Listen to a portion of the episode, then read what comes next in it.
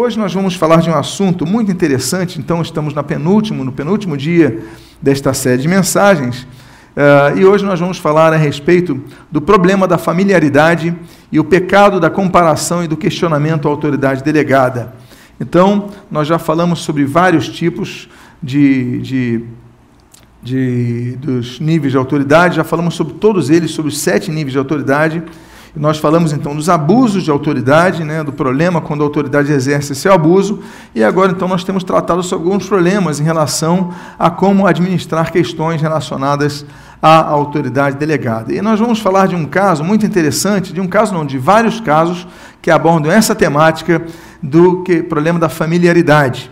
E eu começo então com o texto de João, capítulo 7, versículo 5, quando fala sobre o Senhor Jesus, e o texto diz assim: Pois nem mesmo os seus irmãos criam nele. Nós sabemos que no ministério do Senhor Jesus, depois vamos trabalhar um texto maior sobre esse assunto, mas no ministério do Senhor Jesus, os seus irmãos na carne não criam nele no início do seu ministério. Depois nós temos, por exemplo, o caso de Tiago, que vai se juntar ao grupo de discípulos, inclusive vai escrever uma carta, né, uma carta canônica sobre uh, a questão pastoral da igreja. Mas nós temos um problema da familiaridade que se dá quando uma pessoa ela é, tem um parentesco direto com alguém que exerce liderança. Então, esse é um assunto comum, é um assunto tratado na Bíblia, é um assunto recorrente na Bíblia e que nós vamos tratar hoje. Por exemplo, nós começamos com o texto de Gênesis, capítulo 37, versículo 5 até o, do versículo 5 até o versículo 8. Nós lemos o seguinte: Teve José um sonho que contou a seus irmãos. Por isso o odiaram ainda mais. E disse-lhes: Ouvi e peço-vos este sonho que tenho sonhado. Eis que estávamos atando molhos no meio do, de, do campo, e eis que o meu molho se levantava, e também ficava de pé. E eis que os vossos molhos o rodeavam, e se inclinavam ao meu molho. Então lhe disseram seus irmãos: Tu, pois, deveras reinarás sobre nós? Tu deveras terás domínio sobre nós? Por isso, ainda mais o odiavam por seus sonhos e por suas palavras. Nós conhecemos a história de José, e aqui está o âmago de tudo o que vai acontecer depois. Nós sabemos então que seus irmãos vão fazer uma trampa para ele e vão querer matá-lo. Há uma intervenção, não, não vamos matar o nosso irmão, vamos enganar nosso pai, dizer que ele, dizer que ele foi morto por um animal e, enfim, e vamos vendê-lo como escravo. Então, há uma, uma, uma, uma, disputa entre os irmãos sobre a teoria que venceria, e, e, pronto, acontece isso. Ele é vendido como escravo, vai para o Egito, você conhece a história. Lá ele cresce nos seus postos, fica como segundo do, do império, né? a gente chama de reino. Então, e depois disso, os seus irmãos voltam, ele se dá a conhecer os seus irmãos, e a história belíssima de José é uma história que a todos toca. Mas o âmago de tudo isso ocorre quando José tem um sonho.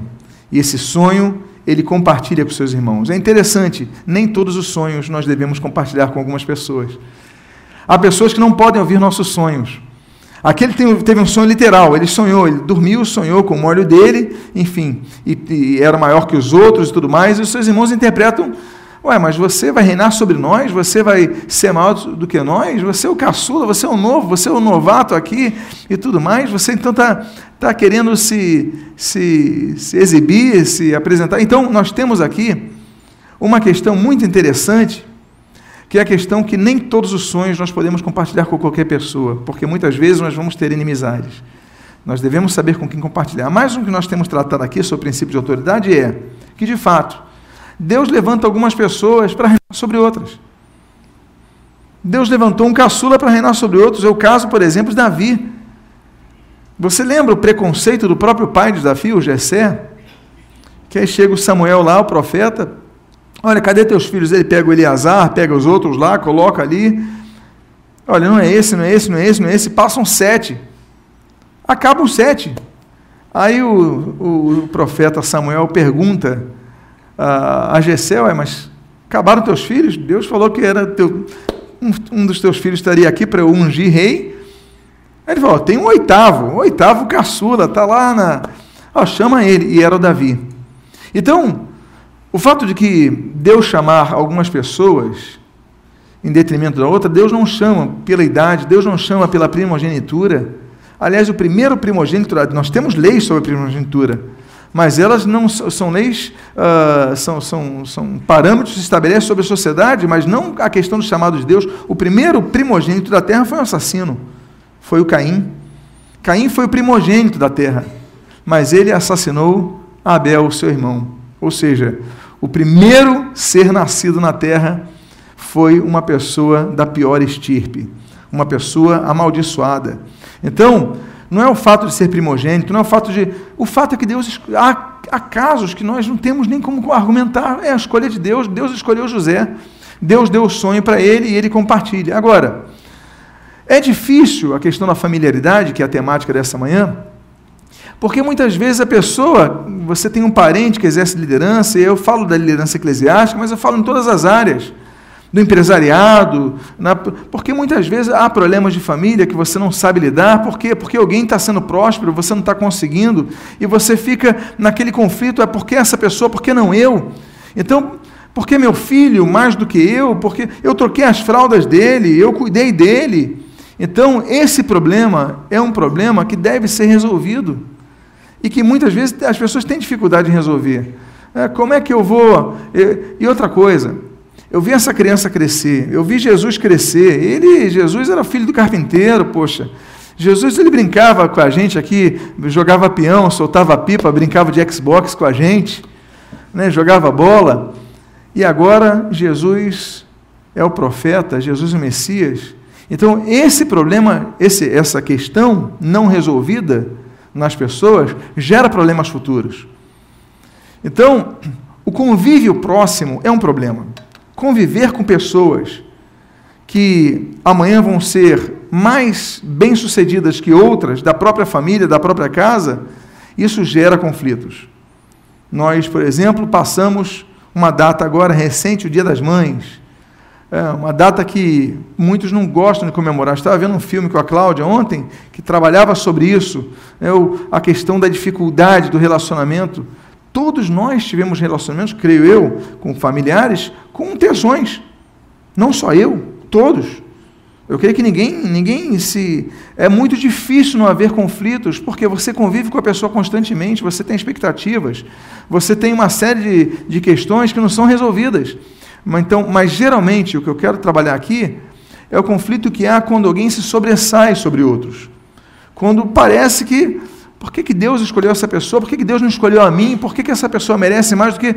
Porque as coisas dão certo com ela não, não dão certo comigo? Então, ministerialmente, isso acontece. Nós vimos o caso de José e agora nós temos o caso de Jesus. Marcos capítulo 3, versículo 31 até o 35, os versículos 31 ao 35, nós lemos o seguinte: Chegaram então seus irmãos e sua mãe, e estando fora, mandaram-o chamar e a multidão estava sentada ao redor dele, e disseram-lhe: Eis que tua mãe, Maria, e teus irmãos te procuram, e estão lá fora. E ele lhes respondeu, dizendo: Quem é minha mãe e meus irmãos? E, olhando em redor para os que estavam sentados junto dele, disse: Eis que minha mãe e meus irmãos, eis aqui minha mãe e meus irmãos. Porquanto, qualquer que fizer a vontade de Deus, esse é meu irmão e minha, e minha irmã e minha mãe. Chegou Jesus, estava no auge, estava, no, aliás, no início do auge do seu ministério, estava cercado de multidões, e nessa hora, Jesus, com cerca de 30 anos, a sua mãe aparece de novo. Ela tinha sumido de cena, muito tempo antes. Agora ela aparece, e aparece com seus outros irmãos. Jesus teve mais irmãos e irmãs na carne. E eles queriam, então, como se fosse uma audiência particular. Jesus estava no meio de uma conferência, Jesus estava no meio de sua palestra, Jesus estava no meio da evangelização. E ele olha, ele faz uma, uma questão, ele, ele, ele levanta, ele ressalta uma questão que muitas vezes não entende. Ele falou: Olha, minha mãe e meus irmãos são aqueles que estão comigo. Porque, na verdade, na verdade, muitas vezes o nosso parentesco de carne é, deve ser respeitado, deve ter, claro, mas muitas vezes há pessoas que precisam mais da nossa atenção, do nosso apoio e que nos apoiam mais do que os próprios parentes. Às vezes nós temos mais familiaridade com amigos do que com um pai, com a mãe, com irmãos. Às vezes amigos não abandonam como pais ou irmãos abandonam.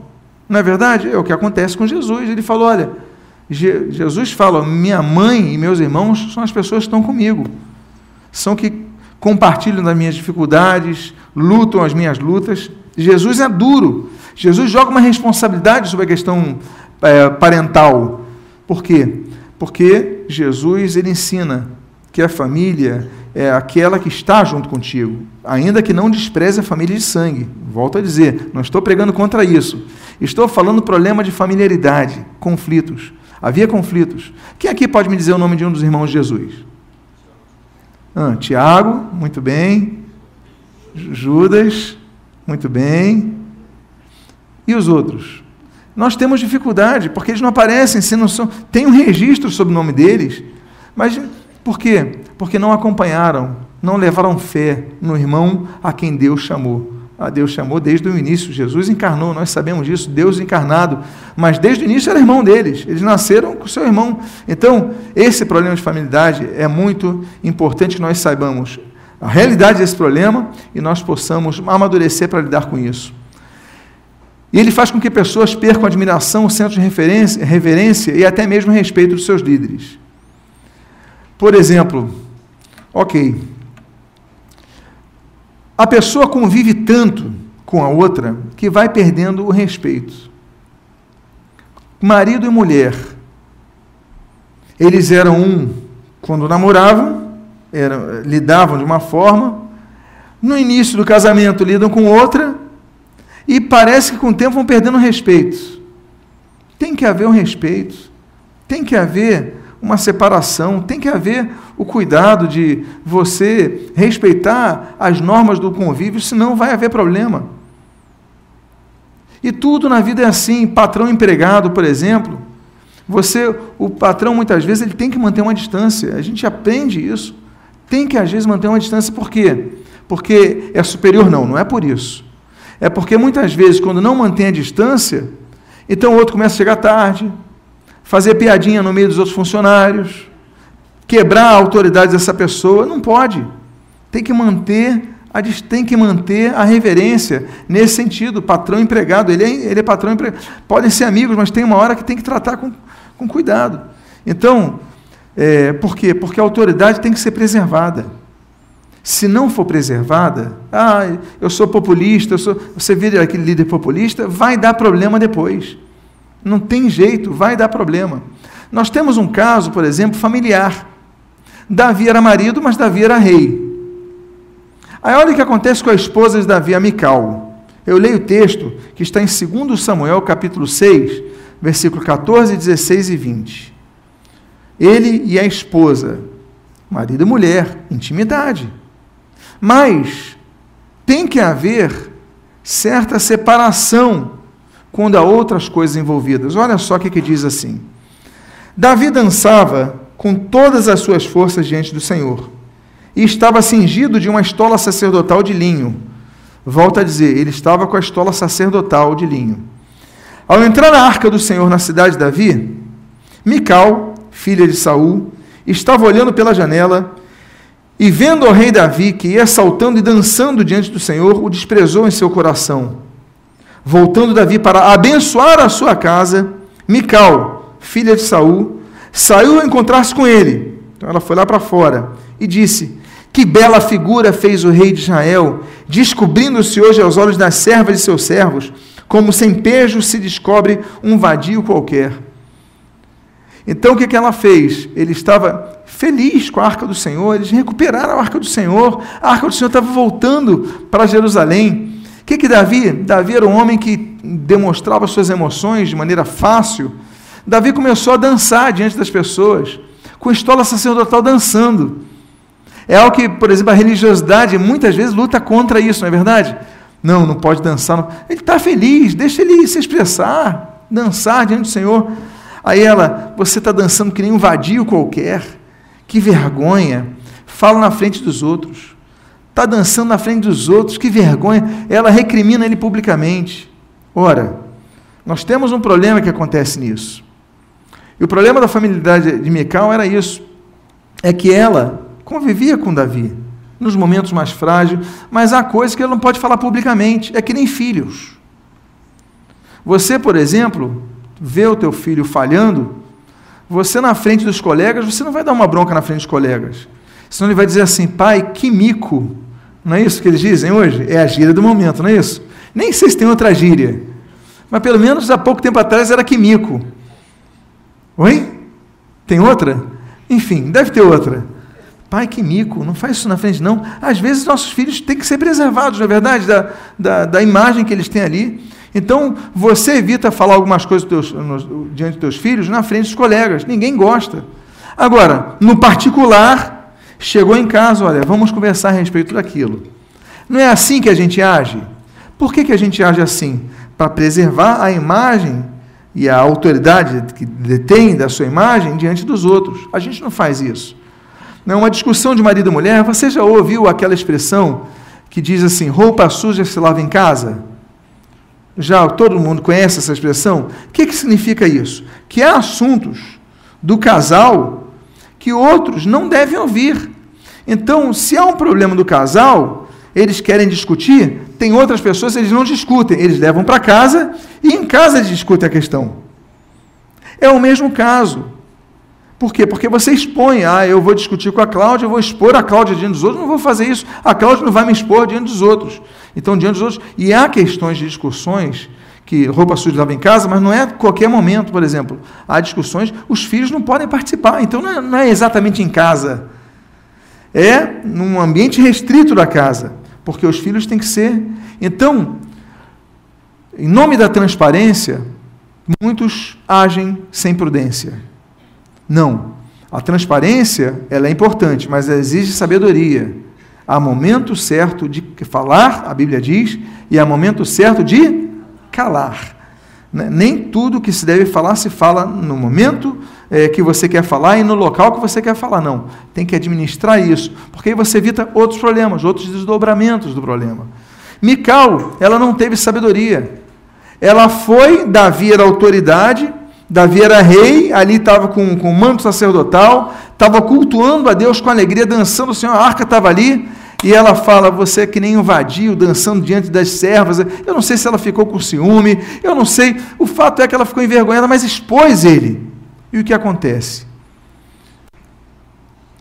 Aí Davi então fala, aqui é a continuação do texto, de Samuel, de 2 Samuel, veio aqui uma. Enfim, mandando que fosse chefe sobre o povo de, do Senhor, sobre Israel, perante o Senhor, eu tenho me alegrado, ainda mais desprezível me farei, me humilharei aos meus olhos. Quanto às servas de que falaste, de quem falaste, delas, delas serei honrado. Mical, filha de Saul, não teve filhos até o dia da sua morte. Não houve imprecação da parte de Davi com Mical. Ele não amaldiçoou ela, ele repreendeu ela, falou: Olha, eu vou continuar me humilhando diante do meu Senhor. Se é isso de dançar pela alegria da volta da arca diante do Senhor, isso é, é, é uma postura de, uma, um, de um vadio, eu vou continuar me humilhando perante o Senhor. O problema é, ele não amaldiçoou a Mical, mas Deus amaldiçoou. Diz a Bíblia que ela ficou sem ter filhos até o dia de sua morte, ela ficou estéril na hora. Por quê? Porque há questões que nós temos tratado ao longo desse, que nós não vemos mas Deus defende a autoridade a quem delega. Então, nesse caso, Deus interviu e amaldiçoou Mical com esterilidade. Ela ficou estéril porque expôs a autoridade. Então, é muito complicado, é muito delicada essa questão. Por quê? Porque não vem com uma infração que você recebe pelo correio. É o invisível. Ela fica estéril. Ela perde o direito de ter filhos. Por quê? Porque expôs não só o seu marido, mas ali expôs o seu rei. E uma questão de adoração ao Senhor. Então nós devemos ter muito cuidado disso. Inclusive, quando eu falo sobre, sobre é, questões de igrejas, né, de nós respeitarmos igrejas, respeitarmos os cultos, os formatos dos cultos, nós temos que ter muito cuidado com isso. A gente pode ficar julgando. Ah, aqueles estão louvando ao Senhor com o coração, deixa louvar o Senhor. Porque eu sou de uma época ainda que, ah, mas estão louvando com bateria, estão dançando na igreja, outro está pulando ali, parece bailes daqui. Eu não vou julgar nunca, não posso julgar, estão adorando a Jesus com o coração. Deus está recebendo os louvores, eu estou contra isso. Então nós devemos ter muito cuidado, muita sabedoria no lidar com isso. Por quê? Porque o que Deus está vendo é a expressão de louvor. Então, se a pessoa quiser dançar louvando o Senhor, dança. Se a pessoa quiser louvar, se a pessoa. Nós temos que dar liberdade. Amém, queridos? Porque é Deus que defende aqueles que o louvam. Pois bem, afeta o problema da familiaridade muitos auxiliares que convivem com os líderes das igrejas. Então, equipes pastorais, equipes diaconais, equipes profissionais, você lida com, com, com, com estou falando no contexto de igreja, mas claro, se aplica em todos os casos. Há um convívio, então você começa a se ver com liberdade de começar a murmurar aqui, criticar ali. Então, olha, essas coisas acontecem. O problema é a proporção que isso, é, é, a, a proporção que isso tome, que isso avance. Deixa eu ver aqui. Ok. Então vamos avançar aqui. E outro caso, por exemplo, com a pessoa que você compartilha. Eu digo na escola de líderes, falei agora semana retrasada, nós demos uma aula a respeito desse assunto. O líder, os líderes, a escola de líderes estou formando futuros missionários, futuros pastores. Quando você tiver que abrir o seu coração, você vai ter que abrir com alguém. Tem que abrir o coração. Mas nunca abra o seu coração como ovelha. Abra com alguém que esteja com a mesma responsabilidade que você, quanto pastor, quanto missionário, ou alguém que esteja acima da sua responsabilidade. Porque você abrindo demais com quem tem, daqui a pouco vai confundir. É que nem os pais que se abrem demais com os filhos. Eles não fazem separação, eles querem ser amigo dos filhos, ótimo. Tem que haver uma relação muito boa. Mas você não pode abrir tudo com os filhos. Primeiro, que é uma carga muito pesada para eles. E segundo, que daqui a pouco eles não vão te respeitar como pais. Na hora que vocês precisam ser pais, eles vão rejeitar o seu argumento como pai. Vai ficar próximo demais. Então tem que haver uma separação. Então, é o mesmo caso em todas as questões. É essa, essa, essa, essa separação. Tem que haver um conselheiro, você tem que buscar um conselheiro. Então, eu falo isso para a liderança, essa mensagem naturalmente muito voltada à liderança, esse capítulo, mas como nós temos nos proposto a trabalhar todo o livro aqui, então fica também essa questão. E o problema da familiaridade anula a operação de Deus. Por exemplo, é, eu cito um exemplo de Paulo. Paulo, ali, eu coloco três textos de Paulo aqui, dois na primeira carta aos Coríntios e um na carta aos Efésios. Diz assim no 1 Coríntios, capítulo 4, versículo 16. Admoesto-vos, portanto, a que sejais meus imitadores. Aí depois, no capítulo 11, versículo 1, na primeira, mesma carta, diz, Sede meus imitadores, como também sou de Cristo. E em Efésios, capítulo 5, versículo 1, diz, Sede, pois, imitadores de Deus, como filhos amados. Paulo, ele traz a responsabilidade como líder que é. O líder tem que puxar a responsabilidade, você que discipula alguém, você que lidera grupo de vida, você que lidera, você tem que falar assim, me imitem. Agora, como é que eu vou falar me imitem se eu sou um mau exemplo? Não é verdade? Se eu falo me imitem, é porque, no mínimo, eu me vigio para ser uma pessoa imitável uma pessoa a ser imitada, uma pessoa a ser um modelo. Então, se Paulo fala, sede meus imitadores, aqui ele coloca, na primeira, admoesto-vos, ele fala, pessoal, olha, vocês têm que me imitar, sigam o meu exemplo. Na segunda, no segundo texto, nós colocamos aí, ó, como eu sou de Cristo. E na terceira, ele fala, como filhos amados, olha, me imitem como filhos, imitam seus pais. Eu lembro que, por exemplo, Natan, quando era pequenininho, né, o pequenininho começou a andar, ele botava os pés no sapato e ficava andando no meu sapato, sapato enorme. E essa cena se repete em muitos lares, não é verdade? Não é bonita essa cena?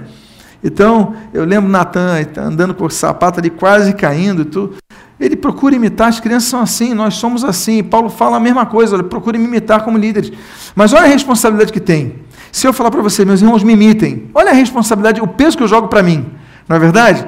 Então, mas nós temos que ter esse peso. Nós temos que assumir essa responsabilidade. Me imitem nos meus atos, meus gestos e tudo mais. Por quê?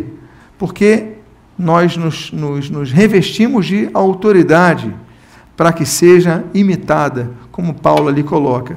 E quando há familiaridade demais, esse é um problema. Ah, eu coloco outros textos ali, né, o de Filipenses 3,17, irmãos, sede imitadores meus, e observai os que andam segundo o modelo que tendes em nós. E Hebreus 6,12, para que não vos torneis indolentes, mas imitadores daqueles que pela fé e pela longanimidade herdam as promessas. Pois bem, mas o problema, então, Paulo mantém isso porque Paulo mantém distância. Ele não abre demais. Você vê o relacionamento de Paulo, ele mantém distância. Quando ele tem que falar sério e duro, ele fala duro e as pessoas se submetem. Porque ele mantém. Agora, se ele fica demais, é, então perde um pouco isso. Nós temos que aprender a manter um pouco isso. Por quê? Porque as pessoas perdem um senso de reverência, como o caso de Mical. Ela perdeu totalmente os limites ali e ficou esterilizada. Então, é, nós devemos manter um senso de reverência, tem que ter uma, uma distância. Nós temos que aprender isso, por quê? O caso de Jesus. Olha o texto de Marcos, capítulo 6, o que, que diz? Do versículo 1 ao versículo 5. Presta atenção. Tendo Jesus partido dali, foi para a sua terra. Ok? Foi para a sua terra. E, seus, e os seus discípulos o acompanharam. Chegando o sábado, passou a ensinar na sinagoga. E muitos, ouvindo, se maravilhavam, dizendo: De onde vem a este tais coisas? Que sabedoria é esta que lhe foi dada? E como se fazem tais maravilhas por suas mãos? Não é este o carpinteiro, filho de Maria, irmão de Tiago, José, Judas e Simão? E não vivem aqui entre nós suas irmãs? Olha o nome deles, os irmãos dele aqui e escandalizavam-se nele. Jesus, porém, lhes disse: Não há profeta sem honra senão na sua terra, entre os seus parentes e na sua casa. E olha o problema que acontece naquela terra. Não pôde fazer ali nenhum milagre, senão curar uns poucos enfermos, impondo-lhes as mãos. As pessoas ficaram incrédulas. Não é Jesus o filho do carpinteiro? Não é o filho de Maria? Como é que ele pode fazer essas coisas aqui? Como é que ele tem sabedoria para ensinar na sinagoga aqui? As pessoas então desprezaram Jesus por causa do problema da familiaridade. E por causa disso, não houve ali milagres. Ele curou poucos enfermos ali, naturalmente, especificamente pela fé deles, mas os milagres que Jesus operava não operou na, na sua terra, por causa do problema da familiaridade. Então, o problema da familiaridade, às vezes, evita com que pessoas sejam abençoadas porque as pessoas não depositam fé naquela pessoa. Então nós temos que ter muito cuidado nesse sentido. E o ponto final dessa mensagem de hoje, já é um outro assunto, então, é uma outra etapa. É a comparação e o questionamento da autoridade, autoridade delegada. Quando as pessoas começam a questionar a autoridade que Deus delega a determinada pessoa da própria família. Então, o problema não é a comparação familiar. Não há problema nisso. Vai sempre haver. O problema é quando isso adentra a esfera ministerial. Nós temos um caso muito interessante, que é o vivenciado por Moisés e os seus irmãos mais velhos. Arão e Miriam eram irmãos mais, irmãos mais velhos.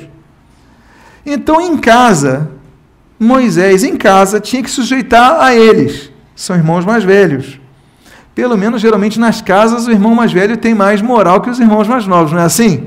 Geralmente, você pode dizer que não, mas geralmente acontece. Né? A roupa do mais velho ficou pequena, vai para o mais novo. É verdade?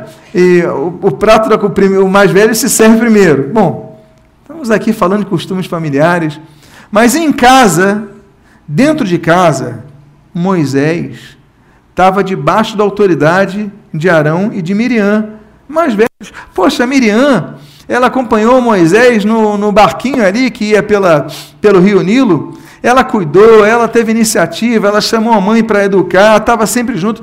Miriam tinha, naturalmente, uma autoridade como irmã mais velha, grande, uma influência grande sobre Moisés, irmã mais velha. Poxa, ela habitava com os hebreus, ele estava no palácio, ela trazendo informações ali. E o Arão, mesma coisa.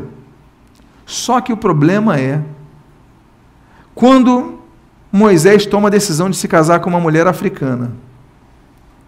Moisés decide se casar, gosta de uma africana, e aí a Miriam e o Arão não gostam disso daí. Bom, qual o problema disso? Nenhum, problema dele.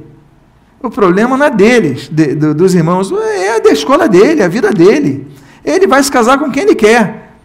Os irmãos não gostam. Até aqui não tem pecado nenhum, meus irmãos. Não tem pecado nenhum, simplesmente não gostam. Tem gente que vai se casar com alguém da família e você não gosta, mas o que, que você vai fazer? É você que vai casar com essa pessoa? Então, decisão dessa pessoa. Não há pecado nisso. Eles podem discordar à vontade. Então, nós temos o contexto Números 12, versículo 1 diz assim: Falaram Miriam e Arão contra Moisés por causa da mulher Cuxita, Cuxi, Líbia, mais ou menos, ali aquela região, pois tinha tomado, é, Cuxita que, tinha, que tomara, pois tinha tomado a mulher Cuxita. Bom, problema familiar, pecado nenhum. Falaram contra, criticaram, não gosto dela, ah, ela é assim, ela é assado, ela não é hebreia, ela é de outra raça. É problema familiar, isso daí não tem pecado nenhum, estão discutindo em família. Tá bom. Agora, o problema da familiaridade é exatamente esse. Quando você não é, é, reconhece as fronteiras, como o caso de Mical. Ela não reconheceu a fronteira quando entrava o rei de Israel ali, que estava com a estola sacerdotal. Mical confundiu as coisas, ultrapassou os limites. Eu tenho um livro, inclusive, que eu escrevi para esposas de líderes, esposas de líderes, que chama assim: A esposa do líder, dois pontos. Amiga, ovelha, mulher. Há momentos que a esposa, eu dou essa palestra para líderes. Há momentos que a esposa tem que entender o seu papel de esposa, mas tem que entender que ela continua sendo ovelha. Ela não é a pastora da igreja, ela é a ovelha da igreja. É, e o momento que ela tem que ser mulher.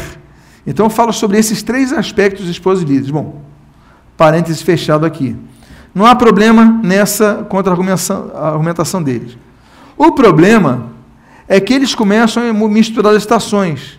E aí, olha o que, que acontece a seguir. Porventura, tem falado o Senhor somente por Moisés? Não tem falado por nós também? Olha então a mudança de estações. Eles começam a fazer uma crítica sobre o casamento de Moisés. Moisés gostou da africana, queria casar com ela. Então, discussão de família. Agora, porventura Deus não tem falado com a gente também? Só tem falado com ele? Aí misturar as estações. Por quê? Porque o líder era Moisés. A autoridade delegada sobre o povo é Moisés. Aí está falando sobre a direção de Deus, não para a esfera privada, mas de esfera geral. Ou seja, havia murmuração no coração deles e ali eles perpassaram, jogaram adiante essa questão. Então, começa com a questão familiar, vai para a questão ministerial. E aí nós temos um problema que acontece. É Deus quem defende sua autoridade. Eles questionaram a liderança de Moisés, deixou de ser um assunto familiar. E aí, Moisés se calou. Moisés não rebateu a Miriam, a irmã mais velha. Moisés não rebateu o irmão mais velho. Moisés ficou triste. Mas Deus ouviu. Olha o que diz o texto, agora, o versículo 2 por completo, que eu só botei a primeira parte do 2, agora eu vou reler ele todo. Porventura, tem falado o Senhor somente por Moisés? Não tem falado também por nós? E o versículo conclui dizendo: O Senhor o ouviu. Deus ouviu. Não ficou, não passou desapercebido por Deus. E aí então, nós temos um problema. A autoridade delegada por Deus, ninguém pode tirar. É Deus quem delega, é Deus quem confia. Então Deus tinha falado por Moisés, sim. Deus estava falando por Moisés, sim. Para o povo, para a direção do povo. A direção dele familiar era outra questão, mas eles embolam tudo. E aí nós temos o problema. Por quê? Porque Deus ouviu. E a resposta de Deus é, no versículo 8: Como, pois, não temeste falar contra meu servo, contra Moisés? Deus é quem defende. E aí nós temos ato contínuo, quatro consequências sobre a vida de Miriam. A primeira delas, Miriam ficou leprosa e teve que ficar afastada do povo. A Bíblia diz no versículo 10 o seguinte: A nuvem afastou-se de sobre a sua de sobre a tenda, e eis que Miriam achou-se leprosa, branca como neve, e olhou Arão para, Arão para Miriam, e eis que estava leprosa. Então a primeira consequência é a lepra de Miriam. A segunda consequência, Deus não considerou o pedido, a oração de Arão, mesmo que ele confessasse o seu pecado. E olha, ele fica tão impressionado com a lepra da sua irmã que ele chama Moisés de Senhor meu. Ele estava querendo dizer que Moisés não era capaz, por causa da decisão que tomou do casamento, de reger o povo de Israel. Então, Moisés está é, tomando decisões erradas, Deus não tem falado mais com ele, está falando com a gente também. Ele não vai decidir, tá, nós também ouvimos a voz de Deus, ele despreza a liderança de Moisés, mas agora ele chama Moisés Senhor meu. Olha só, que diz no versículo 11: Então disse Arão a Moisés: Ai, Senhor meu, olha só, a mudança, quando ele vê a irmã leprosa, não ponha este rogo sobre nós este pecado, pois loucamente procedemos e pecamos. Ou seja, ele faz uma confissão de pecado. Qual o problema? Deus não ouviu. Nem toda oração, nós já demos estudo sobre isso, nem toda oração Deus ouve. Nós falamos sobre sete tipos de orações que Deus não ouve. Então, nós temos esse caso, ele ora aqui e Deus ignora. Aí Moisés fica com pena, vê a situação, e Moisés mesmo intercede, mas Deus não aceita a intercessão de Moisés. Diz o versículo 13, versículo 14 no seu início. Moisés clamou ao Senhor, não foi só orou, ele clamou: Senhor, ó oh Deus, rogo-te que cures. Ele vê a sua irmã com lepra, ele tem pena, ele, ele sente, ele pede: rogo-te que a cures.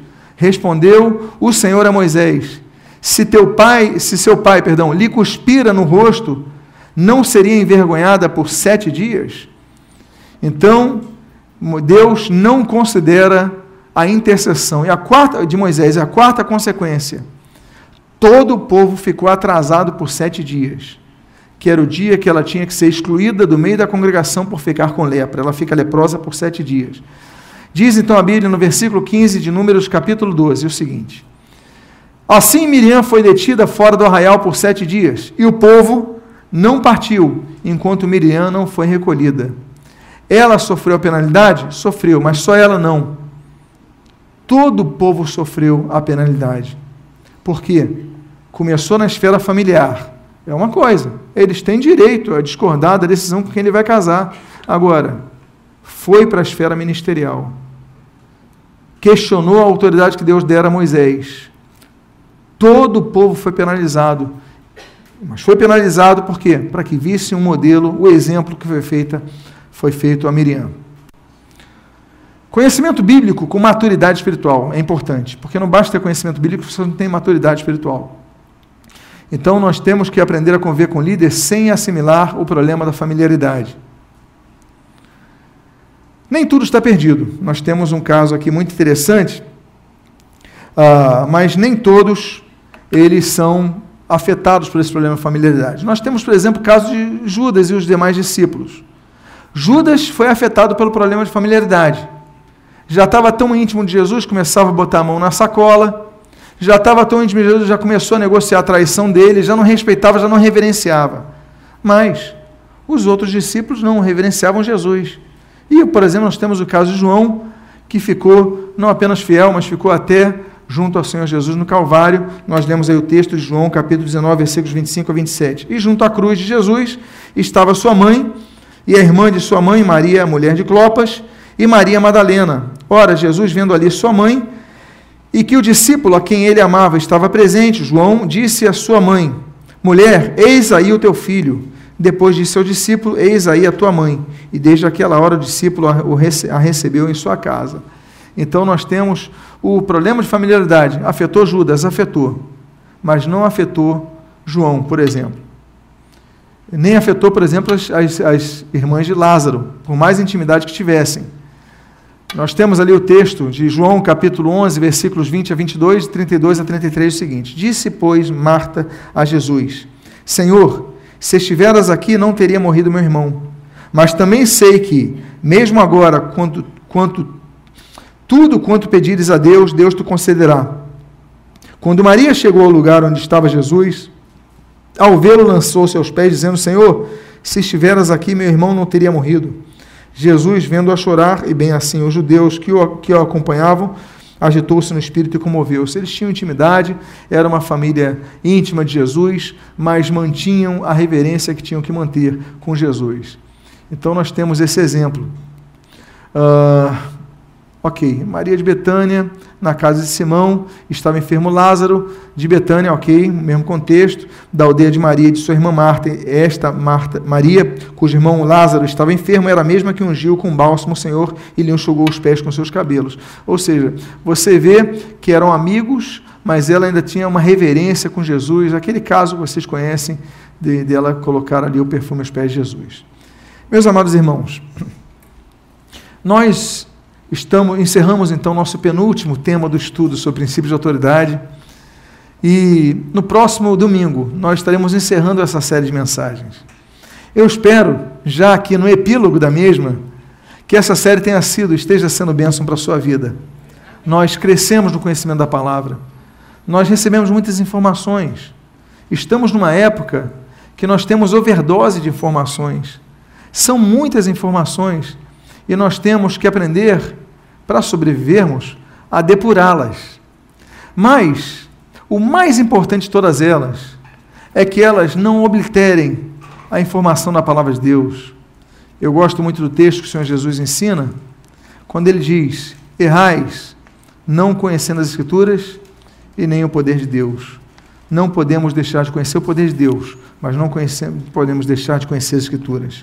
Que Deus abençoe sua vida. Eu quero fazer uma oração, ainda que assentados. Recline sua cabeça, feche seus olhos. Pai amado, te agradecemos pela mensagem de hoje, a qual abordamos o problema da familiaridade. Pai, muito obrigado porque a tua palavra nos ensina a sermos pessoas que reconheçam nossos limites, reconheçam a questão do chamado divino sobre nossas vidas, sobre a vida de cada um aqui e, Senhor, com as suas respectivas alçadas.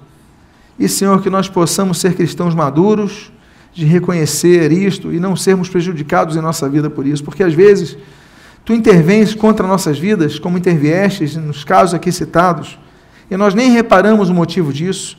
O motivo somos nós mesmos. Por isso pedimos perdão pelas nossas falhas, pedimos as tuas bênçãos sobre nós, e o que nós pedimos, nós te agradecemos em nome de Jesus. Pedindo, Deus, que nos abençoes agora, ao final desta série de mensagens que há de acontecer no próximo domingo. Se conosco, abençoa-nos. E o que nós pedimos, te agradecemos em nome de Jesus. Amém. E amém. Que Deus abençoe sua vida rica e abundantemente. Amém, queridos?